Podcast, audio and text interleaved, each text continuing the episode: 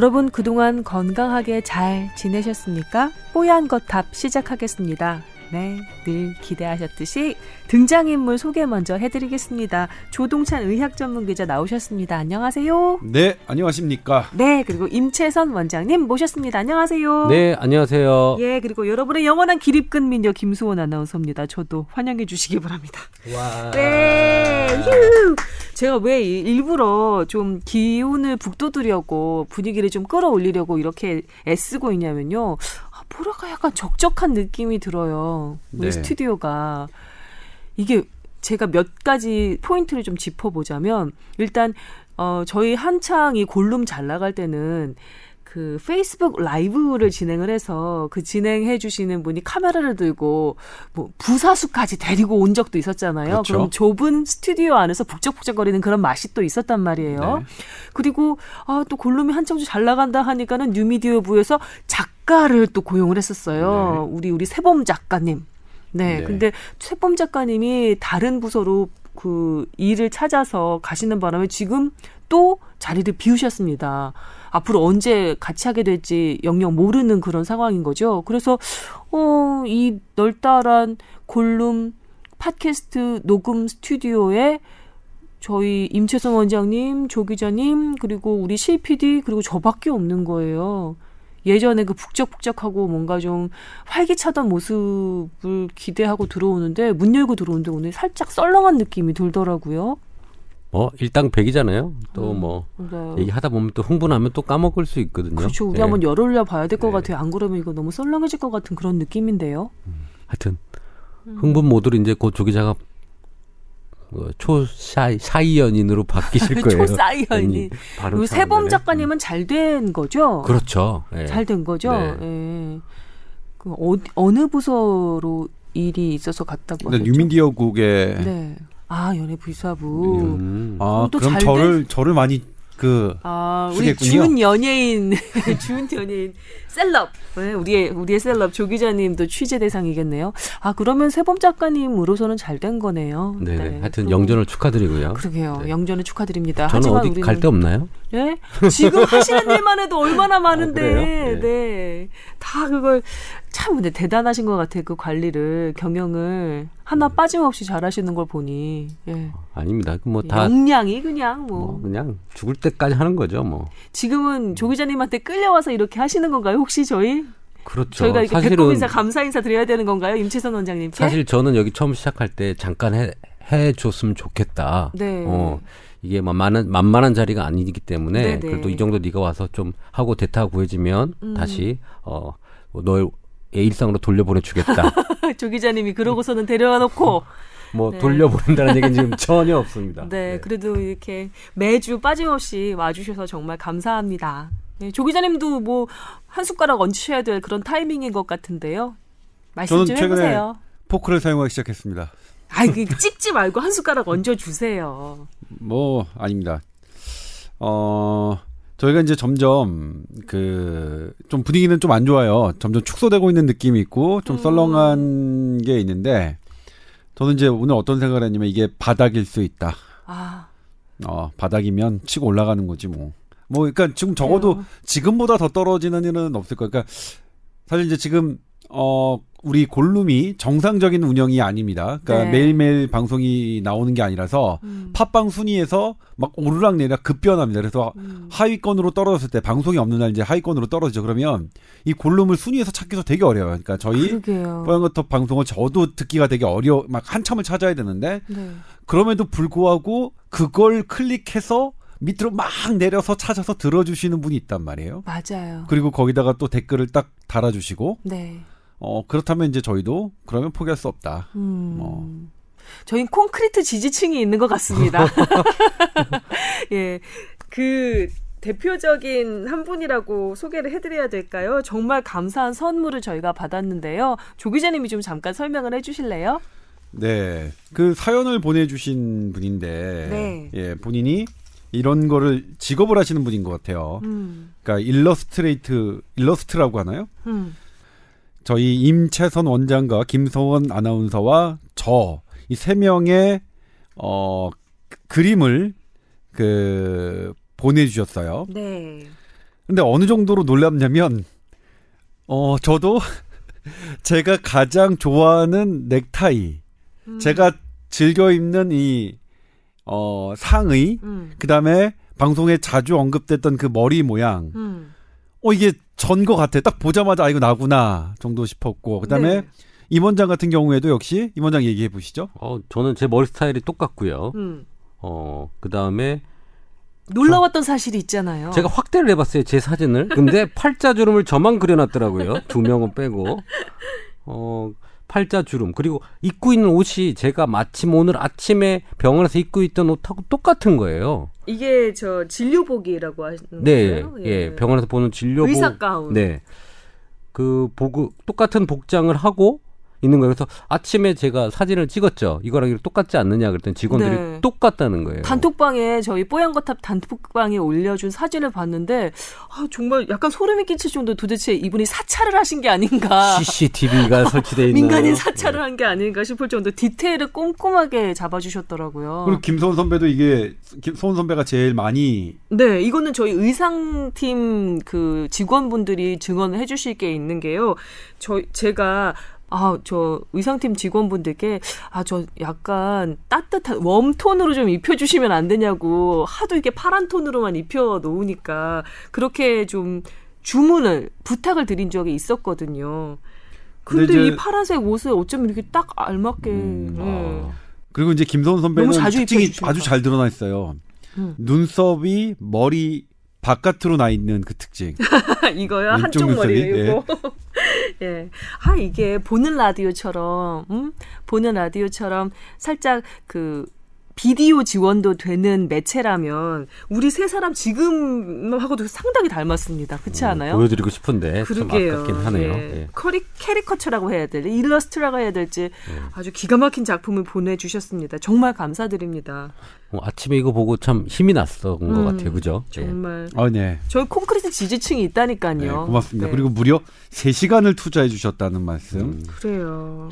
그러니까 이렇게 이거를 직업으로 전문으로 하시는 분들도 음. 보통 이제 모르면 아이고 뭐 금방 했겠지라고 생각하지만 그렇지는 네. 않다는 거. 한 음. 3시간 정도의 노력을 하셔야 음. 아, 이 세 사람이 이 여기에 대상이 됐던 저희 셋이 아, 이건 나야. 음. 이거는 뭐 부인할 수 없을 만큼 이거 나네. 어쩜 이렇게 비슷하게 특징을 잘 잡아낼 수가 있죠? 실패님 우리 그 뭐 팟캐스트 그쪽에 이 사진 올릴 수는 없나요? 있어요. 있어요? 좀 올려 올려놓. 아, 댓글에 좋겠어요. 예, 댓글이라든지 음. 댓글에 한번 예. 어, 디든지 네. 좀 올렸으면 좋겠어요. 근데 뭐 그렇게 좋아하실 것 같진 않아요 이게 일단 그 댓글 그쪽에는 예, 그쪽 분들은 네. 하지만 뭐 우리가 좋으니까 우리 좋으라고 한번 올려볼게요. 그래요. 네. 우리 좋으라고 한번 올려볼게요. 네. 아 그러면 이 연동해서 이어서 이, 이 일러스트 그려주신 분의 사연으로 한번 넘어가 네. 볼까요? 건강 상담 해드리고 있고 2부에는 주제를 잡아서 본격적인 토론을 하고 있는데요. 일단 건강 상담부터 해드리겠습니다. 이 소중한 선물, 일러스트 선물 주신 분의 사연은 이렇습니다. 시작은 이렇게 돼요. 아, 38세 남자 청취자입니다. 이렇게 해주셨는데요. 아, 요즘은 이 그래픽을 직업으로 하고 계신 거예요. 이게 원래는 취미 삼아 그림 그릴 때는 괜찮았는데 이게 직업이 되다 보니까 작업량도 늘어나고 해서 이제 신체적으로 약간 좀 문제가 생기기 시작하는 거죠. 마우스를 누르는 오른손 검지 첫째 마디가 아, 불편합니다. 쑤신다는 표현이 맞을까요? 아, 이게 움직이는 것도 약간 뻐근하고 관절염일까라는 생각이 들기도 하고 하, 합니다. 어, 이제 정말 작업량이 많고 일이 바쁠 때는 그냥 참고 하기도 하고 병원을 가서 처방받아서 뭐 약을 복용해 보곤 하지만 별로 나아지는 건 없고 그래서 작업할 때는 너무 아프니까 그 테이프로 깁스를 하듯이 이렇게 둘둘둘둘 말고 작업을 하면 아, 그나마 좀 견딜 수 있어서 그냥 넘겨오고 넘겨오고 뭐 이렇게 그냥 계속 지나쳐 오신 거예요. 그런데 이제는 작업할 때뿐만이 아닌 일상생활에서도 통증이 느껴져서 좀 걱정이 돼서 문의를 드립니다. 이렇게 적어 오셨네요. 그렇죠. 근데 뭐 관절이 아프신 분들은 내가 뭐 일반적으로 하는 관절염이냐라는 생각을 항상 하죠. 음. 그런데 우리가 그 뭐 류마티스 관절염이라고 하는 자가 면역성 질환에 있는 관절염 같은 경우는 진단 기준이 어, 좀 특이합니다. 이게 뭐냐면 이 한 관절이 아파서 류마티스라고 하지 않아요. 음. 특히 손가락 그 우리 관절 중수부 있는 관절과 다른 관절에 문제가 있든지 엑스레이에서 이상이 있든지 음. 그다음에 피 검사에서 뭐가 나오든지 그 진단 기준이 있어요. 음. 근데 여- 이분은 지금 손가락 딱 여기 하나만 아프기 때문에 네. 이 나이에 류마티스를 의심하지는 않을 겁니다. 그러면 뭐냐?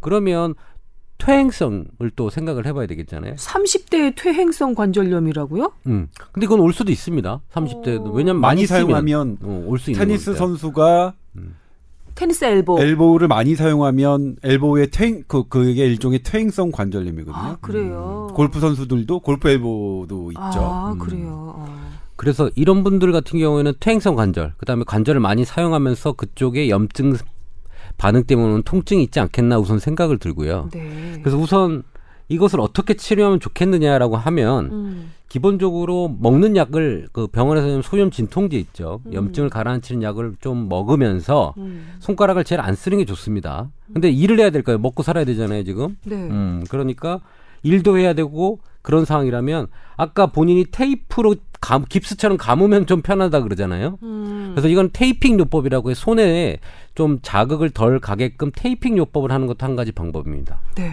그러니까 쓰면서 쓰, 안 쓰는 게 제일 좋은데. 네. 그러니까 소염 진통제를 먹으면서 테이핑 요법을 저 하는 게 좋습니다. 질문 하나만 네. 드릴게요. 가끔 왜 운동 취미를 좀 격하게 하시는 분들이나 운동 선수들이 뭐 올림픽 경기 중계 방송 볼 때나 아니면 축구 중계 방송 같은 거 볼 때도 그런데 선수들이 살색 테이프로 이제 무릎 인대 같은 데나 팔꿈치 같은 데 이렇게 테이프로 이제 뚫뚫 감고 내지는 아주 기, 기하학적인 모양으로 테이프를 이제 피부에 붙이고 나오는 그런 모습을 보는 적이 있거든요.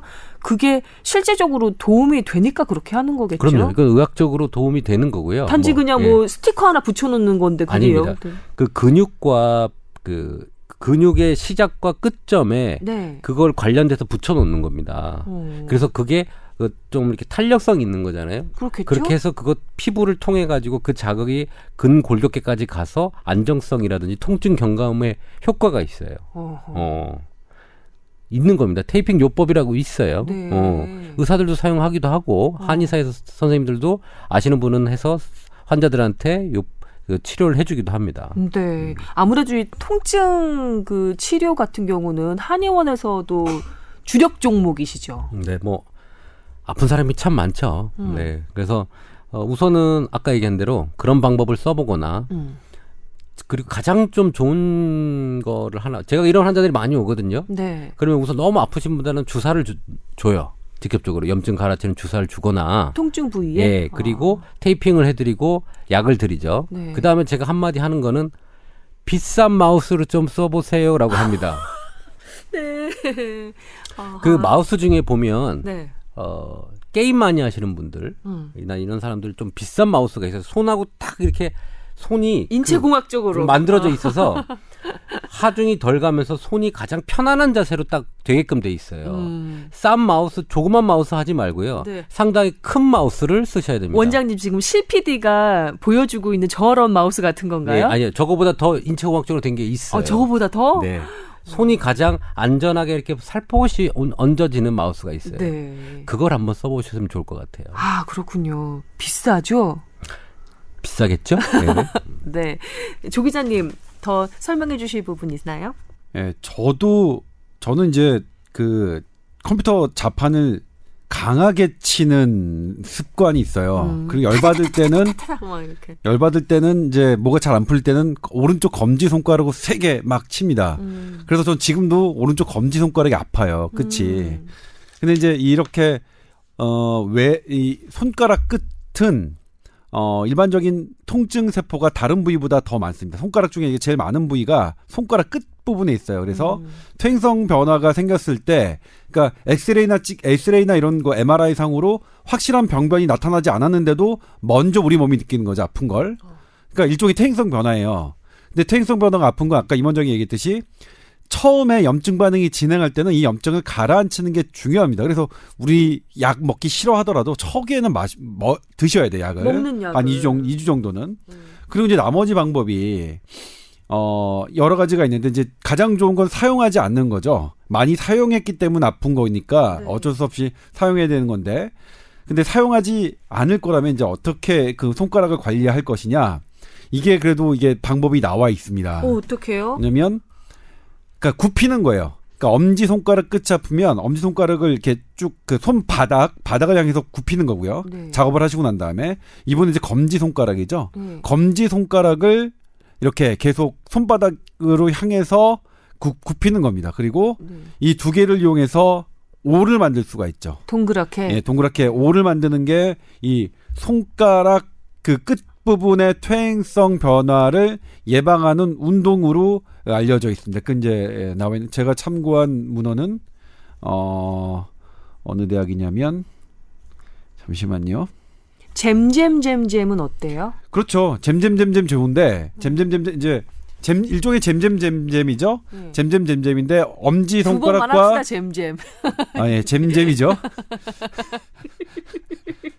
네. 실피디 웃어? 네, 잼잼인데 가장 많이 오는 게 이제 엄지, 두 번째가 검지니까 네. 엄지와 검지에 맞춰서 이렇게 굽혀주는 운동, 손바닥을 향해서 하는 것들이 손가락 끝에 있는 퇴행성 병변에 도움을 준다 이렇게 어, 알려져 있습니다. 이렇게 그 음. 소개되어 있으니까 네. 그렇게 하시고 그다음에 제일 중요한 건 역시 여기에 데미지 아까 그러니까 상 이 내가 일- 하는 일상에서 음. 여기에 손가락 끝에 그 계속해서 무언가가 부하가 걸리고 있다는 것이니까 음. 그걸 좀 피하려는 다른 방법들을 생각해 보시겠죠. 지금 이 원장이 했던 아주 좋은 마우스라든가 네. 저는 근데 좋은 마우스를 한번 해가지고 해봤어요. 이렇게 하는 거. 근데 역시 저는 마우스의 문제가 아니라 세게 치는 거였더라고요. 문제가 음. 성질을 버려야 되는데 저는 보통 마우스는요. 네. 우리 보시면 알겠지만 손을 손바닥이 그 아래로 향하게 돼서 마우스를 하잖아요. 음. 좀 아프신 분들은 이렇게 된 마우스가 있어요. 음. 네. 그러니까 어. 여기를 뭐라 그래야 되죠? 그러니까 음. 우리 우리 주먹 그그 손바닥을 수직으로 세우는 거죠. 새끼 손가락이 바닥에 바닥에. 대고 어. 엄지가 위로 간 상태에서 쓰는 마우스가 있고요. 음, 음. 그 다음에 어 아까 손바닥이 마우 손바닥이 아래로 가는 마우스인데 이거는 우리가 깁스한 깁스의 그 기준은 뭐냐면요. 손목 각 그 손목과 손의 각도가 45도, 음. 손가락은 이렇게 계란을 약간 지듯이 요 각도. 예, 음. 궁형이 되는 게 가장 손이 편안한 각도입니다. 네. 예. 손등은 약간 그 구- 손의 방향보다 되겠죠. 살짝 위로 올라와야 되고 올라가고 손가락은 아래로. 그 깁스 모양이 항상 이렇게 돼 있어요. 이게 제일 손이 편안한 자세입니다. 아, 쭉 그러니까 펴져 요- 있는 게 네. 아니었군요. 요 상태로 돼 있는 마우스가 있어요. 음. 음.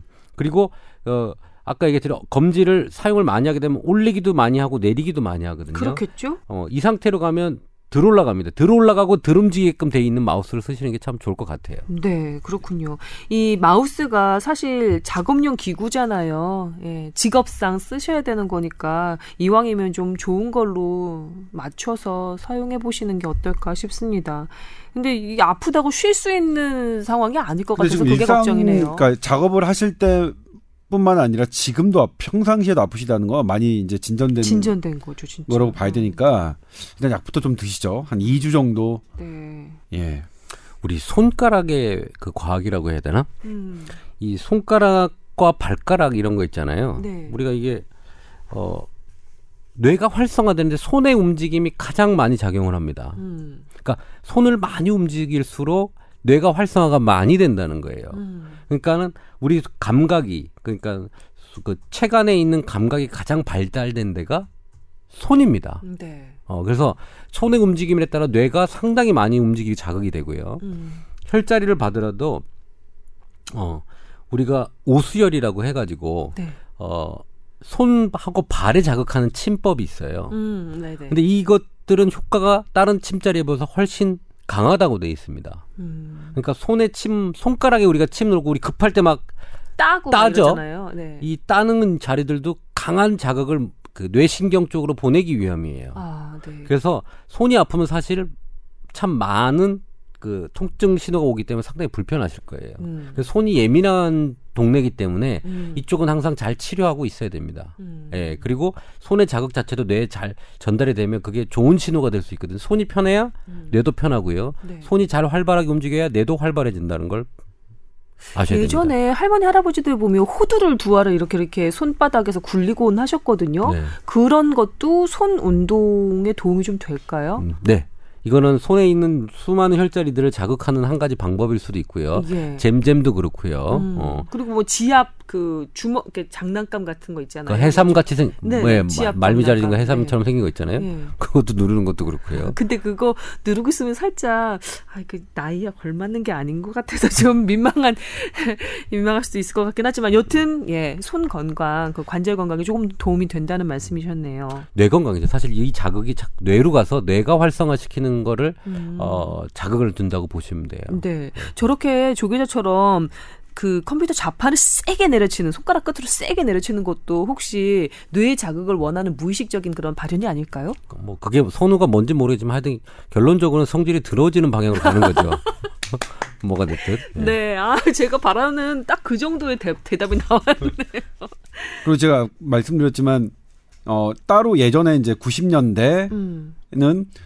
특별한 뇌 운동이 있을 거라고 생각 믿었던 적이 있었어요. 한 뭐 20여 년간. 네. 그런데 지금은 앞으로 어떻게 변할지 모르겠지. 지금 뭐냐면 특별한 뇌 운동은 없다. 신체 운동이 뇌다. 음. 뇌 운동이다. 네. 그리고 그 중에서 손가락 운동은 이렇게 손가락 그러니까 뭐냐면 머리에 정교함이 발달한 사람이 손가락을 대단히 잘 움직입니다. 음. 마술사 이은결 씨 보면 손가락 와, 대단히 네. 잘해요. 막 뭐. 유연하고 예. 부드럽고 그런데 이은결 씨는 말합니다. 본인이 원래부터 잘한 게 아니라 훈련을, 훈련을 통해서, 통해서. 오. 맞습니다. 그러니까 내가 손가락 운동을 계속해서 열심히 하면 왔다 갔다 뭐 이렇게 피- 폈다 뭐 잼잼이든 뭐 음. 엇갈리든 네.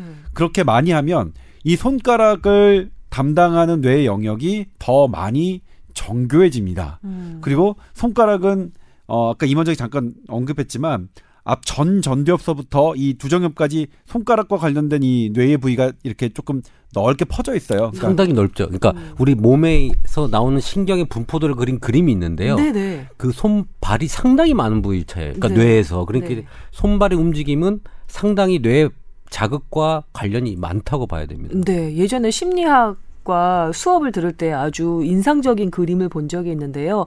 어, 각각 그, 그, 신경이라고 해야 되나요? 그, 뇌 세포 중에 시신경, 뭐, 손의 감각세포, 뭐, 이, 이런 것들 에서 각각 대비되는 그 뇌의 분포가 가장, 뇌의 분포를 살려서 인간을, 인간의 형상을 그려놓은 그림을 본 적이 있어요. 그랬더니, 어, 상당히 기괴한 거죠. 뭐, 입, 입서부터 눈 이렇게 네. 쭉 되게 유명한 그림이에요. 그 눈은 그림이에요. 엄청 크게 나와 있고요. 왜냐하면 뇌 그러니까 뇌에서 눈을 담당하는 그 분포가 되게 많은 거예요. 큰 거예요. 입도 크고 손 엄청나게 큰이 기형적인 그런 인물이 이렇게, 이렇게 그려져 있더라고요. 그래서 음 우리 이, 우리 우리 감각 세포 중에 눈, 입, 손이 상당하구나. 다시 한번 느낀 적이 있었죠. 우리가 정교하게 물건을 집을 수 집, 집을 수 있는 그런 우리의 그 기관은 손밖에 없습니다. 발가락은 잘 안 되잖아요. 음. 물론 발가락도 뭐 잘 집기나 네, 극도의 노력을 하긴 통해서는 코난? 이래소년 코난. 그래서 예. 네. 그러니까 이 이거가 거, 거꾸로도 된다. 손가락을 열심히 음. 어 그래서 가, 지금 지금 각광받는 운동이 손가락 운동이거든요. 네. 이이 뇌 쪽에서는 그래서 아, 그러고 보면 참 조물주가 살아남 기 좋게 인간을 만들어 놓은 것 같아요. 눈으로 먹을 것을 보고 손으로 집어서 입으로 씹어서 넘기는 거잖아요. 네. 살아남기 위한 최소한의 것. 그것에 가장 많은 노력을 기울여 놓, 기울여서 이렇게 우리 뇌를 만들어 놨네요. 음.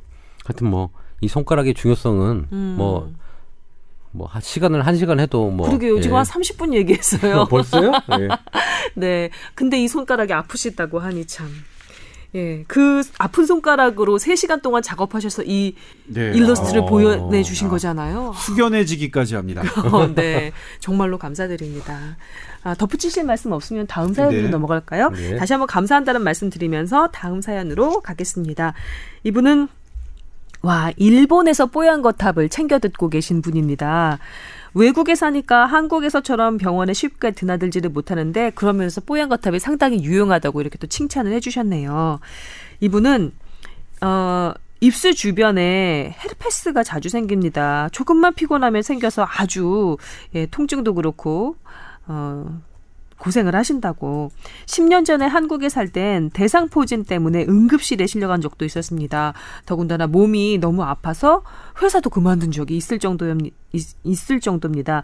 최근에는 어 열, 피로감 그리고 모간이 붓는 느낌이 드더니 결국 입술 주변에 물집이 잡혔습니다. 아, 사진 보내주셨고요. 워낙에 자주 이렇게 밀, 입술 물집이 생기니까 대수롭지 않게 넘기고 병원도 가지 않고 그냥 퇴근하면 집에 와서 그냥 푹 쉬는 정도로 그냥 넘기고 있는데 아, 이걸 어떻게 개선할 수 있는 방법이 없을까요? 또 손가락에도 피부염이 생기는데 이거 한 3년 돼 가는데 완치가 되질 않습니다.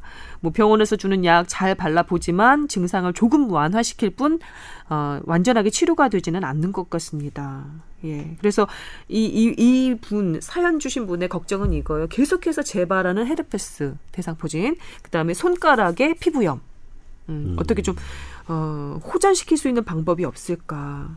이번은 30대 중반 여성이시고요. 빈혈을 갖고 계십니다.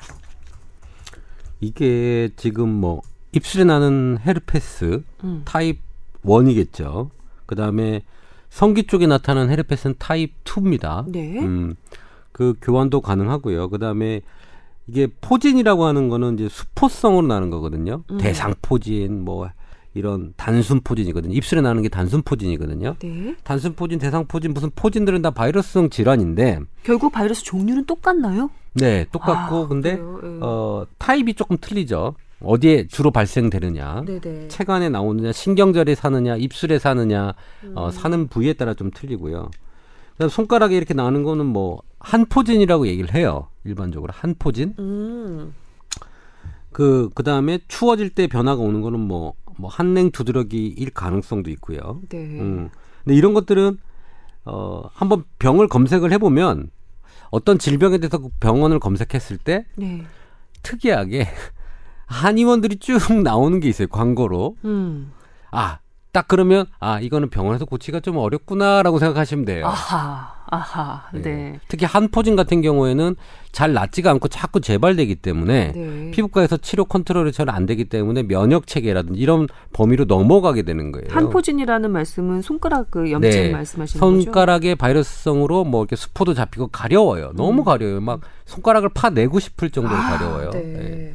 네. 이제 그런 것들 음. 그 그래서 그런 것들을 볼 때는 사실 면역 질환이라고 보시면 될 것 같거든요. 네. 면역 반응이 과하게 일어나거나 면역이 떨어졌을 때 이런 바이러스들이 있다가 나오면서 수포를 형성하고 가렵게 만드는 거죠. 음, 음. 역시 입술 포진도요. 네. 어, 어떻게 뭐 이거 호전시킬 수 있는 방법이 없을까요? 아예 아예 완치는 불가능한 건가요? 아니 근데 이거 일반적으로 관련성을 찾아보면 의학적으로선 찾아보면 뭐 아스피린 계통을 많이 사용한 사람. 네. 뭐 그다음에 피임약을 많이 사용한 사람. 네. 그다음에 그 흡연을 오래 한 사람들이 좀 많이 나오는 걸로 돼 있어요. 특히 음. 여성이 음. 흡연을 하셨으면 빨리 담배 끊으십시오. 음, 네. 그다음에 피임약을 오래 드셨다면 끊으시고 네. 그 혈액 혈관 문제 때문에 아스피린 같은 것들이 영향을 준다고 돼 있습니다. 네. 예. 그래서 이런 것들을 끊었는데도 해결이 안 된다. 음. 그러면 이제 병원에서 받는 연고들은 다 스테로이드성 가려운 걸 억제하는 약들이에요. 네. 근데 그런 것들은 지금 계속 재발이 된다고 하면 오래 장기간 썼을 때 나중에 진짜 가려운 상황에 썼을 때 안 들을 수가 있어요. 내성 생기는 건가요? 그렇죠. 뭐 음. 내성이 생긴다고 봐야 되는데, 그러니까 네. 만성 재발성인 경우에는 스테로이드를 삼가하시고, 아하. 네. 그렇게 생활을 바꿔도 안 되면 그때는 한방 치료를 생각을 해보시고요. 음. 어, 예. 그 병원에 살수 있는 건 그렇게 좀 해보시는 게 좀 어떨까 싶습니다. 제가 이분의 괴로움을 적극 공감할 수 있는 게 뭐냐면요. 저는 입술 포진이 아니라 코 안쪽에 네. 이 대상 포진처럼 아 대상 포진은 아니고 입술 음. 포진처럼 그 정말 증상이 똑같고 음. 성상도 똑같아요. 저는 코 안쪽에 생기거든요. 음.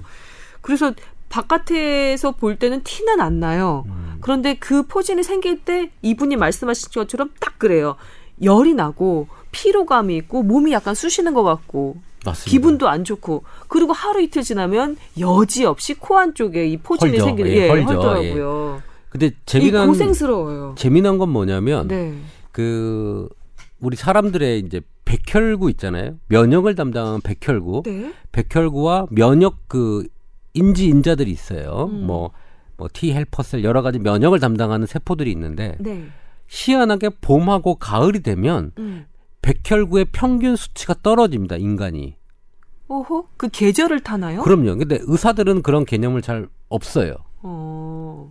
그래서 아, 흥미롭습니다. 네. 흥미롭습니다. 저는 만약에 이제 보면 아 봄에 이런 환자들이 왔다 그럼 어 백혈구 수치가 정상이라고 그 정상이냐 아니냐를 가지고 따지는데 음. 이 기준이 백혈구 수치가 어 연간으로 봤을 때 통계적으로 봄과 가을에 줄기 때문에 네. 계절이 바뀔 때 좀 사람이 에너지를 많이 쓴다고 봐야 되거든요. 음. 그렇죠? 음. 그렇기 때문에 백혈구 수의 기준을 좀 저는 어 낮춰서 잡아야 된다고 생각을 해요. 음. 떨어지기 때문에 음, 음. 그래서 계절별로 이런 분들이 특히 최근에 봄에 아마 더 힘들었을 거예요. 네. 이런 분들은 예. 특히 봄, 그다음에 가을, 환절기라고 하는 부분 때 네. 계절이 바뀔 때 내 몸이 대비하기 위해서 에너지를 많이 쓰면서 음. 이런 면역 인자들이 많이 준다고 봐야 되거든요. 저도 떠올려 보니까 코 안이 헐었던 게 봄이 마- 제일 많았던 것 같아요. 어, 봄이. 제가 그랬잖아요. 이거는 의학적으로 증명이 돼 있는 부분인데 의사들은 그거를 어. 그냥 일률적으로 좀 보고 있다는 게 조금 네. 마음이 아프고요. 어. 그래서 어, 봄, 가을에는 면역이 좀 떨어져 있다고 생각이 되기 때문에 음. 그런 것들을 올릴 수 있는 제반의 조건들을 2월 달부터 시작을 해야 되는 거예요. 아, 봄이 오기 전부터. 그럼요. 음. 그리고 여름 말미에 준비를 해서 이걸 커버를 하고 가셔야 가을을 또 준비를 하고. 그럼요. 어, 어떻게 하면 좋아요? 그럼 2월에 뭘 할까요? 2월에 음. 어떻게 하면은 그 백혈구 수치가 좀 덜 줄어들고 면역력이 덜 나빠지면서 여름을 맞이할 수 있을까요? 근데 사실은 겨울은 추워서 활동이 많이 약해지잖아요. 음, 아무래도 지- 위축이 집에 되죠. 계속 있으면서 먹는 것만 먹기만 하고 움직이지도 않고 음, 내 얘기를 네. 하고 있지. 예. 사실은 겨울에 그런 운- 활동성 운동을 조금 하시고 그런 것들을 순환을 시키는 것도 열심히 하셔야 되고 네. 좋은 음식도 좀 먹어야 되고 음. 그리고 봄에 여러 가지 알러지나 여러 가지 그런 것들이 좀 많이 노출이 됩니다. 네네. 그러니까 가만히 앉아 있다가 이제 나가는 거죠. 음. 음, 그래서 막 접촉이 되는 거니까 네. 어 그런 것들에 대한 대비 그 다음에 면역력을 올리는데 뭐 건강기능 식품을 찾는 사람들도 있는데요. 네. 그보다 자기 문 운동, 식습관, 수면 이런 것들을 조금 더 철저히 하고 봄을 맞이해야 되지 않겠나 운동. 식습관, 수면. 네. 몸에 좋다는 건 다 해야 되겠군요. 조 기자님 그렇죠. 어떻게 할까요? 예. 네, 제가 이분 사연 때문에 또 저 가려움증에 대해서 공부를 하실 기회를 주셔서 감사합니다. 네. 일단 가려움증이라는 게 아직까지 어, 신경에 어떤 게 명확한 그 신경이 작용하는지, 그러니까 줄기는 아는데 음. 말단에 뭐가 작용하는지는 아직도 가설인데요. 이제 통증을 감지하는 세포가 네. 어, 그러니까 이 압력, 기계적인 압력을 감지하는 것도 있고 기계적인 압력을 감지하지 못하는 통증 세포도 있는데 음. 기계적인 압력을 감지하지 못하는 통증 세포가 가려움증을 담당한다. 이게 지금까지 유력한 학설인데 음. 왜 그런지는 아직까지 이제 밝혀지지 않았습니다. 네. 근데 어쨌든 이게 가려움증이란 것도 그쪽에 통증을 유발할 만큼의 어떤 자극이 있다고 보는 겁니다. 음. 그러니까 우리가 간, 그 간지러움을 느끼는 거예요. 뭔가 이상이 있으니까. 네, 네, 네. 그래서 원인을 찾아보면 수도 없이 많아요. 그러니까 어 갑상선이 안 좋거나 콩팥이 나쁘거나 뇌종양이 있을 때도 가렵고 네. 건조할 때도 가렵고 추운 데 있을 때도 가렵고 더운 데도 있을 때 가렵고 아무것도 없이 심리적으로 불안할 때도 가려울 수가 있습니다. 그러니까 어허. 가려움이 천양지 차이다. 음흠. 그런데 이제 이분의 특징을 보면 네. 이분은 추운 데 있다가 손가락이 따뜻해질 때 오는 거죠. 네. 따뜻해진다는 거는 뭐냐면 이 약간 혈관이 이완되는 어, 상태인데 음. 혈관이 이완되는 상태는 어, 혈관의 투과성이 좀 증대됩니다. 음. 그러니까 혈관에 있던 물질이 오히려 그 세포, 그러니까 손가락이 가려운 부분으로 더 나올 수 있는 건데 이분은 분명히 어, 그러니까 혈관이 이완되는 상태에서 내 혈액 성분의 어떤 성분이 좀 더 많이 피부로 노출되는 것에 가려움이 느끼는 그런 상황이라고 보여지는데 네. 근데 하나가 이분이 지금 헐피스를 많이 네네. 이렇게 하잖아요. 이 헐피스가 왜 저기 하냐면 내 면역이 떨어질 때, 그러니까 내가 피곤할 때 많이 생기는 거거든요. 그렇겠죠. 몸이 자주 피곤하면서 가려움을 느끼는 거면 음. 이게 건강검진상에서 두 가지를 조금 그, 그 해주고 싶어요. 그러니까 하나가 콩팥 기능이 어. 괜찮은지와 그 다음에 부갑상선, 갑상선 기능이 하는 건지, 예? 아. 부갑상선이 예, 보통 근데 갑상선 검사는 우리가 좀 하잖아요 건강검진에서 근데 음. 부갑상선 검사는 별로 안 하거든요. 음. 부갑상선이 이렇게 됐을 경우에 면역력이 떨어지면서 가려움을 느끼는 증세가 어 잦을 수 있거든요. 음. 그 다음에 이제 해결 방법은 뭐 임원장이 뭐 저기 해줬지만 제가 거기서 부가 추가해서 하나 한다면 빛을 많이 그 부분에 해주는 게 그러니까 자외선 B를 많이 음. 그 가려운 곳에 해주는 게 어 조금 도움이 될 수 있다라고 네. 뭐 그런 방법이 소개되고 있으니까 그렇게 한번 해보시죠. 근데 사실 더 제가 더 우려스러운 건 이분에게 아, 그러니까 손가락이 가렵고 뭐 이렇게 피부 염증 생기는 거 가렵고 이거는 사실 뭐 큰 저게 아니거든요. 사실 안 났다 하더라도 그냥 음. 정안 되면 신경 끊으시면 되고요. 그냥 그냥 매일 긁으시면 되는 거죠. 정 안 되면. 음. 근데 헐피스가 계속 하는 거에 이렇게 계속 재발하는 거는 분명히 계속 생활이 피곤하다는 얘기예요. 음. 그러니까 어느 부분에선가 나의 피곤을 계속 만성으로 자극하는 무, 어떤 그 부분을 차단해야 될 필요가 있다는 신호로 받아들여 주셨으면 좋겠습니다. 음. 내 삶의 어떤 부분, 그게 뭐 일이든지 아니면 수면이든지 아니면 영양 섭취든지 뭔가 하나 내 그 면역력을 그 최상 상태로 유지하지 못하게 계속 방해하는 어떤 요인이 그렇죠. 인자가 있다는 그렇죠. 얘기인 거죠. 그렇죠. 그 인자를 찾으라는 거죠. 그렇죠. 음. 이건 분명한 신호입니다. 신호로 받아들여셔야 돼요. 네. 저한테 오는 좀 어려운 가려움증 환자들이 있어요. 네. 땀이 나면 가려워서 죽을 것 같고 음. 겨울에 가려움증이 온도 온도죠. 음. 자기는 실외를 못 나간대요. 음. 그래서 주차장에 가서 차를 타서 덮 대펴놓고 가지 않고서는 가려움 때문에 살 수가 없는 사람들 아. 땀만 나도 그 여름을 못 견디죠. 어. 그런 어려운 사람들이 올 때 치료를 아까 얘기한 대로 조 기자 말대로 콩팥 치료를 합니다. 아. 어. 그래서 독소 그러니까 그 자극을 하는 것들을 없애거나 음. 그 다음에 뇌신경계통을 차단해요. 이게 별게 아닌데 가려움증으로 유발 유 그런 거를 신경학적으로 가렵다고 느끼는 경우 사람들도 있어요. 음. 땀 나는 느낌인데 음. 이걸 가렵다고 느끼는 사람도 있는 거예요. 음, 뭔가 자극이 되는 것을 모두 다 가려움으로 느끼는 사람인 그렇죠. 거네요. 어. 그런 사람들은 뇌신경계통에 관련된 한약을 쓰기도 하고요. 네. 뭐 병원에서 더 이상 할 방법이 없거든요, 그게. 음. 그럴 때뭐 저도 지푸라기 잡는 심정으로 하는데 아까 얘기한 대로 콩팥 치료, 그다음에 뇌신경계통 치료가 제일 많이 합니다. 그 마, 그런 어, 마지막 단계 오시는 분들. 네. 예. 그럼 건강검진할 때 저 콩팥 한번 자세히 봐주세요. 부갑상선 자세히 봐주세요. 이렇게 주문하면 되는 건가요? 네. 그렇죠. 그러니까 물론 이것만 갖고는 뭐 이렇게 이, 이 증세 갖고 의사 선생님한테 그렇게 얘기하면 아, 왜 그러세요? 그럴, 그럴지언정. 간지럼 만약- 긁으세요. 예. 그래서 긁으세요. 그럴, 그럴 거예요. 근데 만약 이게 염려가 되신다면 네. 한 번쯤 이제 근데 아마 콩팥 기능도 체크는 될 것 같은데 음. 아 근데 어쨌든 가려움이 되게 전체적으로 심한 사람들의 주요 그그 원인 중에 콩팥 기능의 저하가 있는 건 사실이니까 그리고 방금 네. 위원장이 얘기했듯이 네. 그래서 말씀드리는 겁니다. 그리고 저는 제가 예전에 이제 그 중환 1년 차 때 같이 중환자실에서 근무했던 간호사가 오랜만에 10여 년 만에 이제 페이스북으로 만나서 친구 신청을 했는데 이분이 한번 저한테 이제 저는 잊고 있었는데 저의 페이스북으로 찾아서 이제 그 글을 남겨주셨는데 어 그 1년 차 때는 사실 씻기가 씻는 게 되게 어렵잖아요. 일주일에 한 번 정도 샤워를 한 정도인데 그럼 등이 가려워서 제가 이제 환자 그 침상에 있는 그 폴대 있잖아요. 폴대를 이렇게 꼽아다가 이렇게 등을 긁고 있, 막 그랬었거든요. 어, 추잡해요. 그래서 근데 그분이 어 그 김하현 선생님인데 어. 그분이 이제 제 페이스북에다 그렇게 글을 남겨주셔서 아 맞아 나 그때 그랬었지. 그리고 한 번은 그런 적 있어요. 제가 이제 어 워드 워드 이제 병동에서 졸고 있는데 음. 막 이렇게 졸고 있었어요. 막 이렇게 머리 그 뭐 바닥에 이제 하고 근데 갑자기 뭐 발이 이상한 느낌이 나는 거예요. 딱 음. 보니까 간호사 두 분께서 제 발에 베타딘을 바르고 있는 거예요. 아, 발에서 냄새 냄새가 너무. 나니까 아, 나 그랬던 생각이 나요. 여기 얹을 그 에피소드가 하나 있는데요. 저 고등학교 때그 학문 질환이 있는 선생님이 있었어요. 음. 근데 그 학문 질환도 이렇게 좀 간지러움이 있는가 보죠.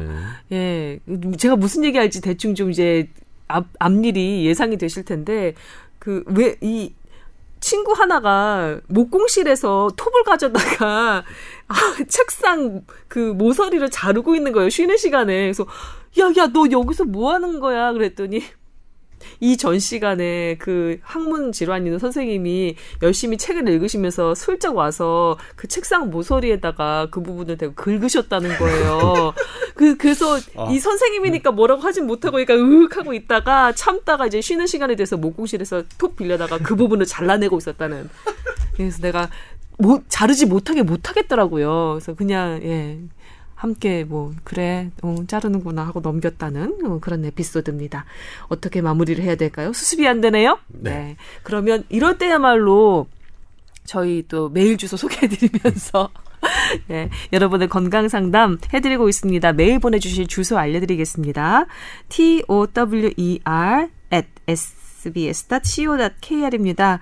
어, 뽀얀 거 탑이니까 타워 썼고요. 어, 골뱅이 sbs.co.kr입니다. 아, 오늘 둘 다 저 그 통증 그리고 가려움증 관련한 그 상담이었거든요. 익명 처리 확실하게 해드리고 있습니다. 그리고 가장 최신의 의학 정보 어, 기반으로 열심히 상담해드리고 있으니까요. 매일 많이 보내주시기 바랍니다. 자, 오늘의 주제로 넘어가겠습니다.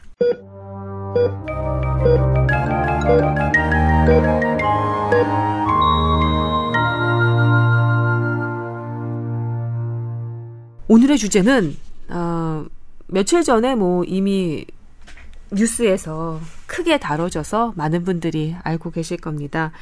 그리고 이전에 한창 그 사안이 문제가 됐을 때 뽀얀거탑에서도 아주 주요하게 다뤘던 사안이죠. 바로 어, 물대포를 맞고 아프다 돌아가신 백남기 예, 고 백남기 농민의 그 사인에 대한 이야기입니다. 어, 서울대병원에서 입장이 나왔고요. 관련해서 경찰에서도 입장 공식 입장이 또 나왔었죠. 네, 그렇습니다. 네, 그, 이게 이게 단가요? 예, 뭔가 서머리업 그 팔로우업을 하고 가자고 조 기자님께서 발제를 해주셨는데요. 네, 일단 어, 이걸 기억해 주셔서 주시고 어 그 우리 팟빵 골룸 댓글에 어 우리가 이건 그런 관련 보도를 그러니까 방송을 하지도 않았는데도 이 보도를 보시고 댓글 남겨주신 분 대단히 감사합니다. 그러니까 네. 사인 변경이 된 것을 보고 제가 생각났다고 하시는 분인데 아무튼 전 개인적으로 아 상당히 여러 생각이 들었습니다. 여러 생각들이 그리고 어 이것 또한 어 분명한 역사의 한 장면이 되리라고 생각이 들었고 그 역사의 한 장면에 제가 일부분이나마 어 관련 보도를 하고 어 여러분들의 의견을 전해 듣고 보도할 수 있었던 것이 개인적으로 대단히 영광이었다고 생각합니다. 네. 일단 어 기호로 말씀드리자면 어, 고 백남기 농민이 지난해 9월 말에 사망하셨고, 근데 그때 사망 진단서가 질병으로 인한 사망을 의미하는 병사로 기재가 돼 있었죠. 어, 그렇기 때문에 이제 경찰은 그 사망 진단서, 아, 경찰과 검찰은 그 사망 진단서를 토대로 백남기 농민이 물대포가 아닌 본인이 갖고 있는 질병으로 사망했다는 의사의 소견이 있으므로 부검을 해서 시시비비를 갈아야 한다라고 얘기를까지 진행됐었죠. 그 와중에 강제로 부검을 하려는 시도가 두 번 있었습니다. 그런데 이제 유족들과 그 시민단체의 반대로 막을 수 있었는데 사실 냉정하게 얘기하면 첫 번째는 어 강제 부검이 어 강제로 부검하려고는 했던 행위가 실패했던 것 같고요. 두 번째는 어 경찰에서 하지 않은 것으로 파악했습니다. 제 취재로는 네. 충분히 어 어떤 그 시민단체나 이런 것에 저항도 뚫을 수 있는 병력이 투입됐긴 했는데 어 그때 하지 않은 걸로 봐서는 그때부터 어 그 경찰이 새롭게 부검하려는 의지는 없었던 것 같습니다. 그런데 이제 뒤늦게 6월 15일에 서울대병원에서 공식적으로 백남기 농민의 사망 진단서를 수정했습니다. 병사를 외인사로 고쳤고요. 사인도 예전에는 그냥 경막하 출혈로 정했습니다. 선행 사인을. 그러니까 이 출혈이 어떤 것에 생긴지 표현하지 않았죠. 근데 이번엔 분명하게 외상성이란 말을 분명히 했어요. 외부 충격에 의한 경막하 출혈이라고 해서 그것과 관련된 논란을 완전히 그러니까 진단서는로 자체만 본다면 더 이상의 논란이 필요 없을 만큼 그러니까 어 이제는 어 뭐 저기 할 만큼 뭐더시더 뭔가를 저기 할 수 없을 만큼 정말 했는데 근데 이거 자체도 상당히 많은 논란이 있었죠. 정권이 바뀌니 진단서도 바뀌었다. 실제로 제가 그날 서울대병원 기자 간담회에 같이 함께 저도 이제 기자로서 참가 같이 있었는데 어, 상당히 많은 취재진이 몰렸습니다. 거의 제 생각으로 한 7, 80명 정도, 아, 50명은 넘었던 것 같은데. 그때 TV에서 봤어요. 제가 조 기자한테 전화를 했는데 안 받더라고요. 근데 TV를 보니까 뭐 그걸 하고 있는 거예요. 아, 저기 있겠구나. 그래서 찾아봤더니 중앙 정도에 앉아 계시던데요. 아, 맞아요. 예. 제가. 고개를 이렇게 자리 쑥- 선점을 잘한다니까. 아니, 근데 뭐냐면 네. 저는 노트북을 이렇게 빠르게 치지 않아서 네. 저는 이제 보통은 노트북을 가져가지 않아요. 취재 현장에. 음. 보통 이제 저희는 이제 카메라로 다 그거를 촬영을 하니까 나중에 이제 와서 그 화면을 보고 그렇게 하는데 근데 이제 어쨌든 뭐 되게 그 또 전반적으로 사건 기자 해어동을 출입하는 경찰 담당 기자들이 왔고요. 의학을 담당하는 병원 출입 기자는 한 몇 명 안 될 거의 저도 못 봤거든요. 저 말고는. 근데 하나 여기서 정말 가윗 얘기긴 한데 이그 경찰 담당 기자들이 몸싸움을 정말 잘하거든요. 자리 선점을 잘해야 이렇게 한마디라도 더 따고 그러니까. 음. 근데 어떻게 중앙에 조 기자가 의, 의료 담당 기자가 그렇게 몸싸움에 능하지 않거든요. 아니 근데 전 뭐냐면 응.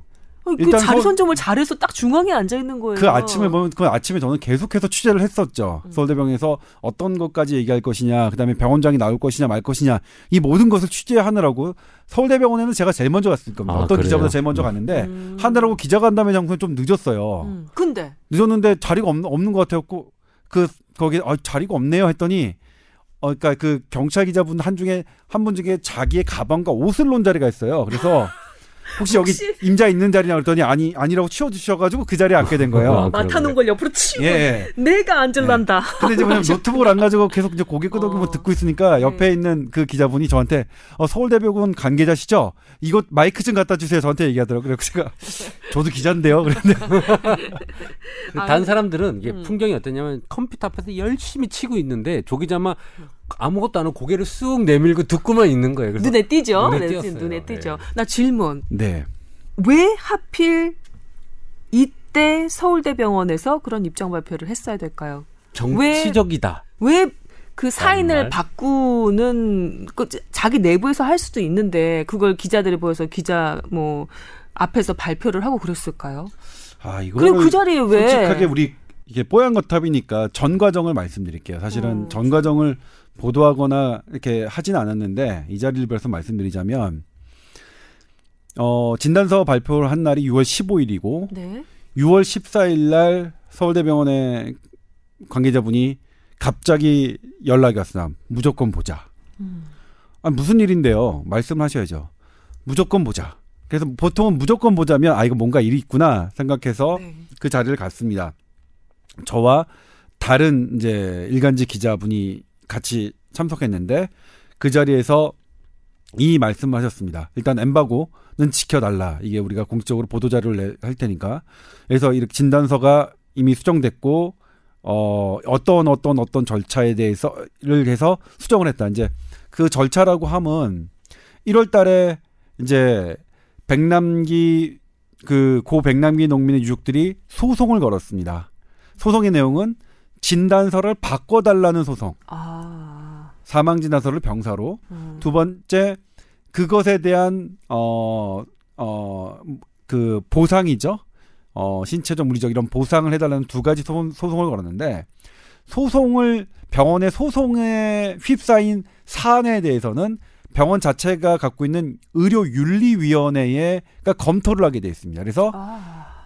1월에 보호자들이 고소를 한 것이 어 그것을 계기로 의료윤리위원회가 작동을 한 것이죠. 음, 음. 그리고 그 의료윤리위원회가 다시 이제 사망진단서의 내용에 대해서 검토를 계속 해왔는데 네.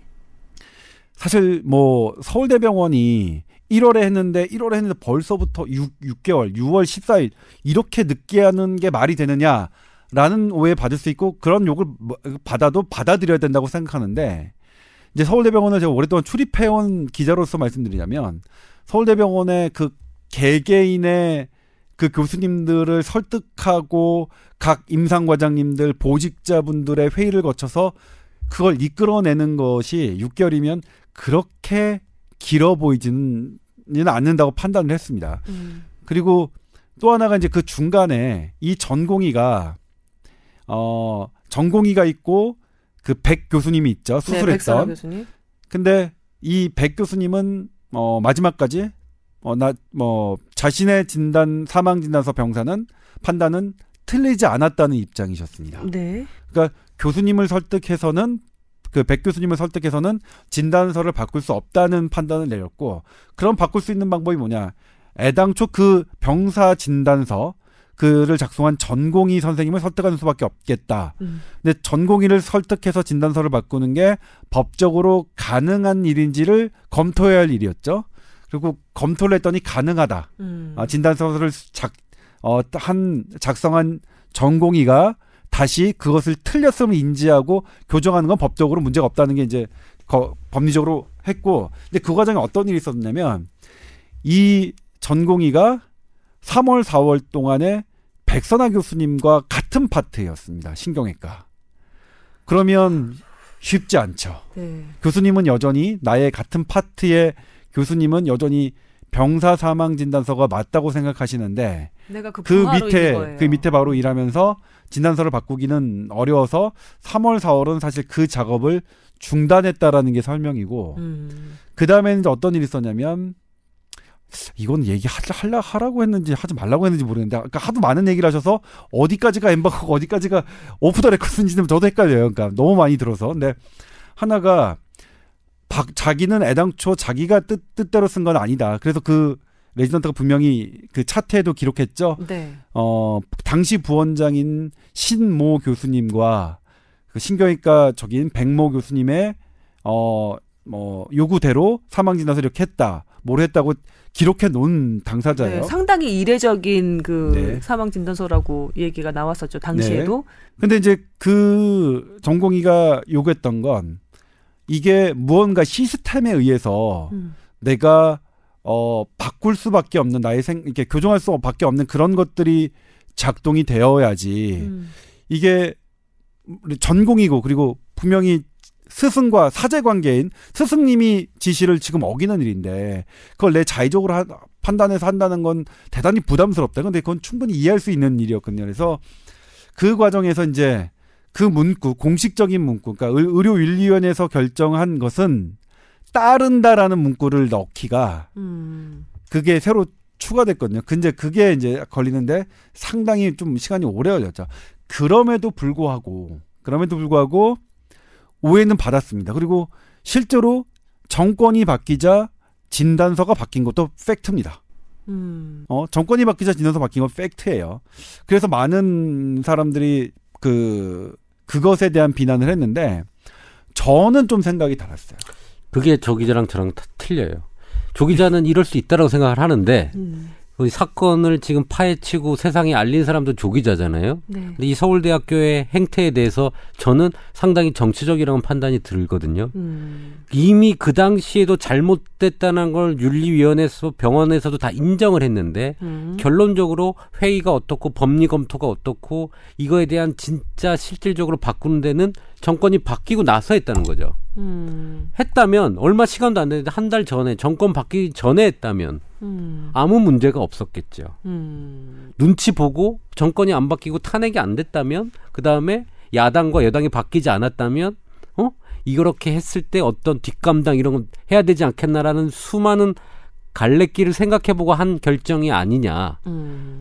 많은 국민들과 저 포함한 여러 사람이 그렇게 생각을 하고 그런 질문이 많이 쏟아졌을 거예요. 네. 네. 뭐 쏟아졌고 실제로 그런 기사들이 상당히 많았죠. 음. 뭐 사실 보수 언론에 대해서는 왜 고쳤냐 고친 것 자체를 비난하는 기사들도 상당히 많았습니다. 그런데 이제 뭐냐면 제가 저희 보도국의 다른 기자들과도 논쟁을 벌였던 분인데 부분인데 자 오해를 받는 것 정권이 바뀌자 하는 것 되게 좀 비겁해요. 좀 그렇지 않아요. 그런데 저는 뭐냐면 그걸 비판하는 언론도 어때야 되느냐?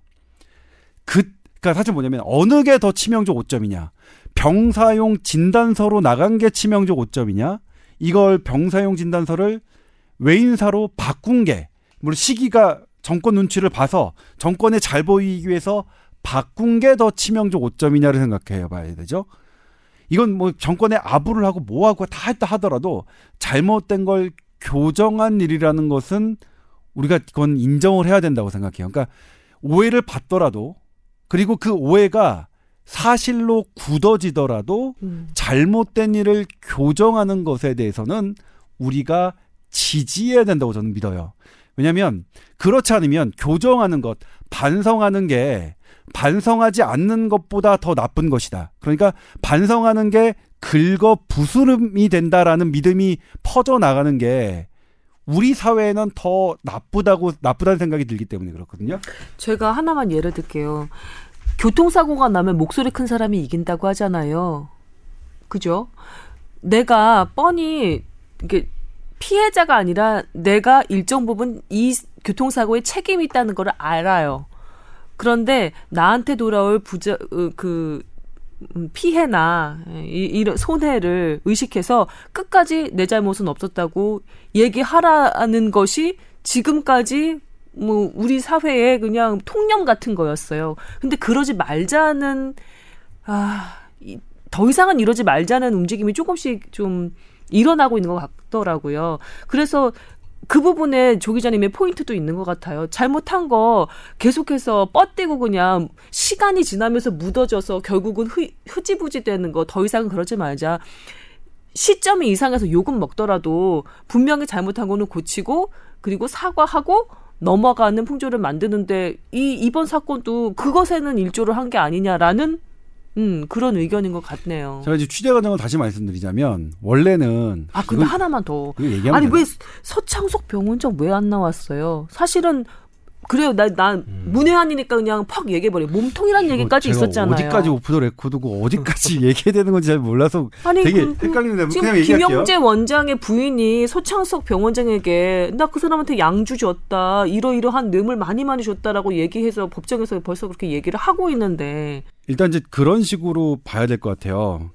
처음에 그러니까 어 이 그러니까 모든 조직은 음. 서울대병원에 이란 조직은 외부에서 보면, 보면 하나의 조직이지만 네. 그 안에 들여다보면 여러 생각들이 이게 뭉쳐 있는 음. 그게 어쨌든 그 서영 서울대병원에서 정권을 잡고 있는 사람의 의견이 음. 사실 대표 의견으로 발휘되지만 항상 다양한 생각들이 존재하거든요. 그러니까 당시에도 병사 사망서 진단서가 발, 발행되던 박근혜 정권이 살아있는 권력일 때도 네. 그때도 어, 이 진단서가 잘못됐다는 내부 구성원이 있었습니다. 네. 어, 그들은 그때 당시에 힘이 없었겠죠. 근데 지금 뭐냐면 그 당시 이 진단서가 잘못됐다고 생각하는 사람들이 정권이 바뀌면서 힘, 그들도 힘이 더 강해졌다고 저는 해석하고 싶어요. 음. 그랬기 때문에 이루어지는 일이 일인 건데. 근데 하나가 이제 서창석 원장이 어, 직접 나오고 했으면 좋았을 것 같아요. 근데 내부적으로도 어땠냐면 이거 대부분의 서울대 그거에 보직을 하고 계신 분들이 야 지금 아무도 이거 갖고 신경 안 쓰는데 이거 뭐하러 이렇게 하느냐 고치 굴거부스로 만드냐는 얘기를 했겠죠. 근데 저는 그 자리에서 이거 사실은 보도 자료만 간단하게 발표하려고 했, 했었어요. 근데 제가 그 자리에서 6월 14일 하루 전날 만난 자리에서 기자회견 하십시오. 이거 주구장창 기자들 질문 받고 설명하셔야 되는 일입니다. 그렇지 않으면 그간 했던 거 다 오해하겠습니다. 그랬더니 뭐라고 말씀하시면 어차피 우리가 그렇게 해봤자 다 오해하면서 쓸 거잖아. 다 그렇게 그렇게 될 수밖에 없는 거 아니야. 그래서 저 뭐라고 말씀드렸냐면 그렇게 그럴 수 있, 있습니다. 그럼에도 불구하고 다만 몇 명의 기자 기자만이라도 아 조금 그 진심에 전해진다면 그건 좀 그거라도 해야 되는 거 아니냐라고 얘기를 했거든요. 그리고 그 다음날 아침도 전화 왔어요. 사실은 그 다음날 아침에 이제 원장심 원장님과의 관, 관계된 직송 라인에 전화가 왔는데 조 기자 네가 어제 그렇게 어드바이스 했다며. 그랬고 네. 야 근데 야 생각해봐. 이거 뭐가 우리한테 득이겠냐. 어차피 지금 아무도 안 생기고서 꼭, 꼭 그거 이렇게 이런 식으로 뭐 진단서 수정했다는 거 조용히 수정하고 말지. 이렇게 이렇게 해야 되는 게 맞아. 그래서 네. 이건 왜냐면 많은 국민이 이미 다 각인하고 있는 일이라서 절대로 잊혀질 수 없는 일이라서 절대로 그냥 넘어갈 수 없는 일이기 때문에 그건 주구장창 오해를 받더라도 하셔야 되는 일로 저는 생각됩니다. 이렇게 했는데. 받아들여서 그렇게 했네요. 또 서울대에서. 아니죠. 뭐, 아니죠. 제 생각 때문에 아니라 저 여러분들께 아마 여쭤봤겠죠. 음. 뭐 사회 저기하고 뭐 아는 뭐 저기고. 근데 저는 저한테 한 거는 이제 이 이게 사망 진단서가 틀렸다고 잘못됐다고 고치라는 것을 이제 작년에 이제 막 해가지고 어 그때 저 장본인이죠. 장본인. 되게 되게 힘, 힘들었어요. 사실은 되게 힘든 힘든 입장을 그러니까 뭐 학... 우린 알지. 아니, 아무튼 우린 알지. 그래서요. 음. 그렇 그랬던 부분이 있었다. 그리고 저는 지금도 그 생각은. 그러니까 맞다 분명히 정권이 바뀐 다음에 한 건 맞다. 그러니까 서울대병원으로서 정 그러니까 치사죠. 진작이 어 그 당시에 문제가 있었을 때 그때 바꿨으면 그러니까 박근혜 정권이 펄펄 힘을 발휘할 때 전문가적 소견으로 확 바꾸는 그게 있었다면 훨씬 멋있게 역사에 장식될 수 있었지만 그럼에도 불구하고 저는 안 고친 것보다는 고친 게 낫다고 생각하고요. 그리고 고친 거에 대한 그 결과도 바로 나오지 않습니까? 뭐냐면 일단 경찰청장이 직접 사과를 사과했잖아요. 바로 사과했고 사과를 했고 예. 그 다음 날 그다음에 또 뭐냐면 이게 사망 진단서는 병사고 부검은 안 된 상태예요.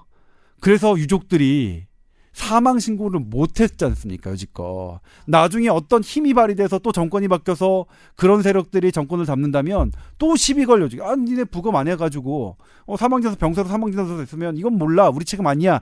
이런. 음, 기록 자체는 예, 기록 자체가 돼 그렇게 남아 돼 있으니까. 있으니까. 음. 그래서 이 외인사로 바뀐 다음에 이 진단서로 유, 고- 유가족은 사망 신고를 하겠다고 했어요. 그러니까. 음. 그러니까 뭐냐면 이제는 저는 어떻게 판단하냐면 이 교정된 일이 부검의 이유를 완전히 소멸시킨 이유. 우리 그 가족들에 그렇죠. 대해서. 예. 음. 그러니까 이 고, 고친 것 자체가 음. 과학적인 팩트 자체가 기반이 딱 그것이 파, 파생되는 그 그것 과학적 첫 계단으로 해서 두 번째 계단, 세 번째 계단, 네 번째 계단을 바꾸는 효과가 있기 때문에 있었기 음. 때문에 그 오해는 제가 말씀드렸죠. 그 오해가 사실로 굳어질 수 있습니다. 정권 눈치 보기 때문에 서울대병원이 그렇게 진단서를 바꿨다라고 역사책에 기록될 수도 있습니다. 그럴지언정 그래도 이걸 수정해 나가는 과정은 의미 있다라고 저는 생각을 합니다. 음. 가끔 이렇게 생각이 들어요. 어, 지난 정권에서 어, 이건 정말 비상식적이지 않나라고 많은 부분, 많은 사람들이 답답하게 여겼던 일들이 어, 이번 정권 들어서 뭔가 좀 교정되어 가는 듯한 그런 느낌을 받는다는 사람들이 있거든요. 근데 또 한편으로는 그 교정되어 교정되는 것 같다, 같은 그런 사안들을 뭐야 정권 입맛 맞추기야? 아니면 정권 눈치 보는 거야?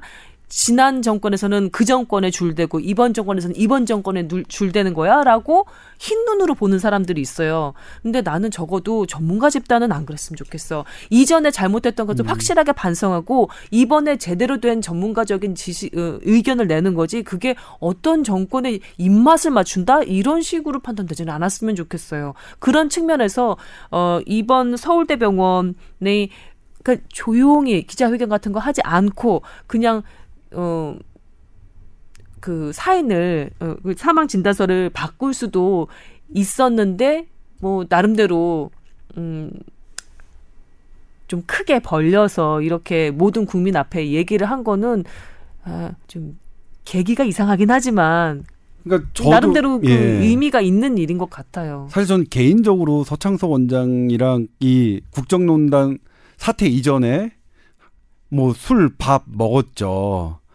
그리고 뭐 이런 문제가 없을 때는 그렇게 하다가 제가 국정농단 사태 때 서창석 원장을 그 아주- 비판하는 아주 기사를 세게. 계속 썼던 얼마나 불편하겠습니까? 백남기 농민 그 사망 진단 사- 사건 때문에. 음, 기자의 그럼- 숙명이에요. 근데 그럼에도 불구하고 이번에도 또 어, 의견을 물어왔고, 물론 저한테만 물은 건 분명히 아닙니다. 그러니까 지금 그 당시에 일간지 기자들도 엠바고는 지킬 건 뭐 당연하고 이거는 기자들에게 충분하게 설명해야 될 일이다라고 여러분들이 말씀을 하셨던 것 같아요. 그리고 또 어, 저는 또 뭐 냉정하게 말씀드리면 저는 서울의대 출신이 아니라서 근데 서울의대 출신의 기자분들도 계시거든요. 그래서 음.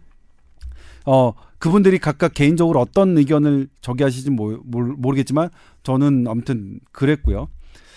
그리고 그 어, 저, 이제 이것도 뭐냐면, 분명히 밝혀야 될 건 밝혀야 된다고 생각합니다. 그러니까 이 진단서가 그럼 외압이 있었느냐, 없었느냐. 진단서를 하는데 어떤 외압이 있었느냐, 없었느냐. 어, 경찰도 사과한 만큼, 경찰도 이, 그 부분에 대한 거는 국민적 의혹이 없게 수사가 진행돼야 된다고 생각하고요. 제 생각에는 서울대병원에서도 그런 움직임이 있는 것으로 일단은 취재가 되고 있습니다. 아, 그래요? 네. 그러니까 음. 그 부분에 대해서 아, 오케이. 경찰 조사를 충분히, 경찰이든 검찰 조사를 충분히 받겠다는 그런 움직임, 여론이 하, 뭐, 이렇게 형성되고 있는 것으로 저는, 음, 지금 알고 있는데, 혹시 이게 지금 저희가 화요일 날 녹음, 녹음하고 있는데, 목요일 날 방송될 때는 그게 되어 있을지도 모르겠어요. 그건 아. 잘 모르겠지만, 아무튼. 아, 예. 아, 아. 알겠습니다. 예. 임 원장님 추가하실 내용 없으신가요? 음, 뭐, 저는 아까 받, 변화됐다는 거에 무게를 두고 있, 잖아요 조기자는. 음. 근데 그 전에 어 팩트랑 정의라는 건요. 뭐 그런 변화 말고도 그냥 기본적인 진리일 수도 있는데 음. 이거 이게 좀 왔다 갔다 하는 모습이 안 보였으면 좋겠다라는 생각이 조금 듭니다. 저는 네. 거기에 좀 더 무게를 서울대학교니까 에다가 전문가 집단에게 사회가 요구하는 지점이 그거 아닌가요? 네, 그렇죠. 근데 아무튼 이 과정에서 제가 이제 그 백도라지 씨 첫, 첫째 딸의 인터뷰 전문을 저희가 이제 그 사실 이제 화면으로는 저희 방송만 나왔어요, 당시에. 음. 그러니까 대단히 감사해요. 그러니까 제가 전화를 드렸더니 아, 예전에 이제 아 저 예전에 저 같이 연락드렸던 SBS 조동차입니다라고 얘기를 하려고 했는데 바로 아 조 기자님 딱 그렇게 말씀하시더라고요. 그래서 어, 오늘 인터뷰 해야 돼요. 그랬더니 이제 어디에 근무하신데 갈 수 있느냐 그랬고 제가 아 그 시간에 서울대병원 기자회견하고 겹쳐서 제가 저희 PD를 보내고 질문을 문자로 세 개 질문을 보내드렸었고 1번, 2번, 3번에 대해서 본인의 소회를 그 말씀해 주십시오 이렇게 하고서 이제 맨 마지막에는 아버님께 지금 드리고 싶은 말씀 혹시 있냐 했는데 그거 딱 보면 눈물 나와요. 되게 아 이분들이 얼마나 그동안 그래도 마음 고생 했을까 하는 생각이 드는데 그래도 이제 백도라지 씨가 하신 말씀 중에 하나는 3편으로 쓸쓸하지만 그래도 환영한다는 입장이었어요. 음. 이게 뭐 그러니까 이걸로 저는 어 그러니까 쓸쓸 늦게 한게 분명히 쓸쓸한 얘기죠. 그리고 애당초 병사로 나가는 게 되게 쓸쓸한 이고 하는 거지만 교정한 것은 환영할 만한 일로 받아들이는 게 맞지 않나는 생각을 다시 한번 확신할 수 있었어요. 백도라지 씨의 그 인터뷰 전문을 보고. 네. 근데 이게 다시 재발하지 않는다고 장담할 수 있을까요? 이러한 일이? 그 백선아 교수는 대해서, 아직까지도 예. 사인에 대해서 자신의 입장을 굽히지 않고 있고 그 다음에 앞으로도 누군가의 이거 외압이 있었다는 얘기는 아니지만 만약에 누군가의 외압으로 내가 사망 진단서의 그 사인을 다른 그 일반적인 그 의학 상식과는 벗어난 그 결론을 내린다 담당 의가 그러면 그것을 강제 저 고치게 하거나 이렇게 할 만한 윤리위까지 열리기 이전에는 없는 이런 상황이 다시 뭐 재발한다고 그 재발하지 않는다고 장담할 수 있을까요? 재발 방지책을 만들려고 지금 하고 있습니다. 이게 이제 아, 그러니까 제가 계속 이제 서울대병원을 대변하는 것 같아서 좀 나는데 제가 말씀드리지만 여러분들 듣는 분들 알겠죠? 저 백남기 농민의 사망 진단서에 대해서는 철저하게 서울대병원을 반대하는 입장에서 있었 있었기 때문에 제가 좀 더 자신 있게 말씀드리는 부분이 있을 거예요. 네. 그 부분에 대한 고민을 지금 하고 있어서 별도의 의료윤리위원회, 그러니까 어 소송이 걸려야만 소송 사건에 대해서 판단하는 의료윤리위원회 말고 음. 직업윤리위원회, 사회적 관심이 되고 그다음에 잘못됐다고 판단하는 의견 여론이 형성되는 것에 대해서 음. 어떤 어, 결정권을 내릴 수 있는 직업윤리위원회를 별도로 구성 중입니다. 거기에는 어, 병원 내부 구성원 외에 음. 외부 구성원까지도 음. 포함시키는 안을 지금 하고 있는데 네. 아무튼 그런 그런 고민 물론 이게 어, 모든 것을 또 해결하는 건 아니겠죠. 하지만 방향성이 음. 본인들의 어떤 그런 잘못된 판단 한 명의 교수가 고집을 굽히지 않을 경우 어, 어쩌지도 못했던 부분에 대해서 교정하려고 하는 첫 시도라는 점에서는 저는 의미를 부여하고 싶습니다. 근데 과학이잖아요. 의학이고 과학이잖아요. 근데 이게 어떤 한 사람은 이렇게 보고 한 사람은 다른 사람 이렇게 보고 이건 나 안 바꾼다. 어, 과학자들의 고집 이런 것도 사실 필요하긴 한데요. 발전에 있어서. 근데 이런 부분에 대한 조율과 대화 어떤 다 그러면 나머지 사람은 다 틀린 거 아니에요. 백선 백 교수님이 볼 때는 음. 그럼 국민 전체가 틀린 거고. 근데 그런 부분에 대해서는 뭔가 교정할 수 있는 시스템을 좀 서울대학교니까 만들어 주시면 또 따, 다른 대학교에서 잘 또 어, 벤치마킹해서 하지 않겠습니까? 그 가칭 직업윤리위원회라고요. 네. 그 어떻게 되어가는지 계속해서 좀 추적해 볼 필요가 있을 것 같네요. 자. 아이고 장시간 또 말씀하셨습니다. 뽀얀거탑 오늘 회차 여러분께서 어떻게 들으셨는지 모르겠는데요. 저희 여튼 얼굴 벌개져가면서 얘기는 하여튼 열정적으로 나눴던 것 같습니다. 자, 아, 여러분 한 주 동안 또 건강하게 잘 지내시다가 다음 주 뽀얀거탑 시간에 다시 만나도록 하겠습니다. 두 분 수고하셨고요. 인사드리겠습니다. 감사합니다. 감사합니다. 고맙습니다.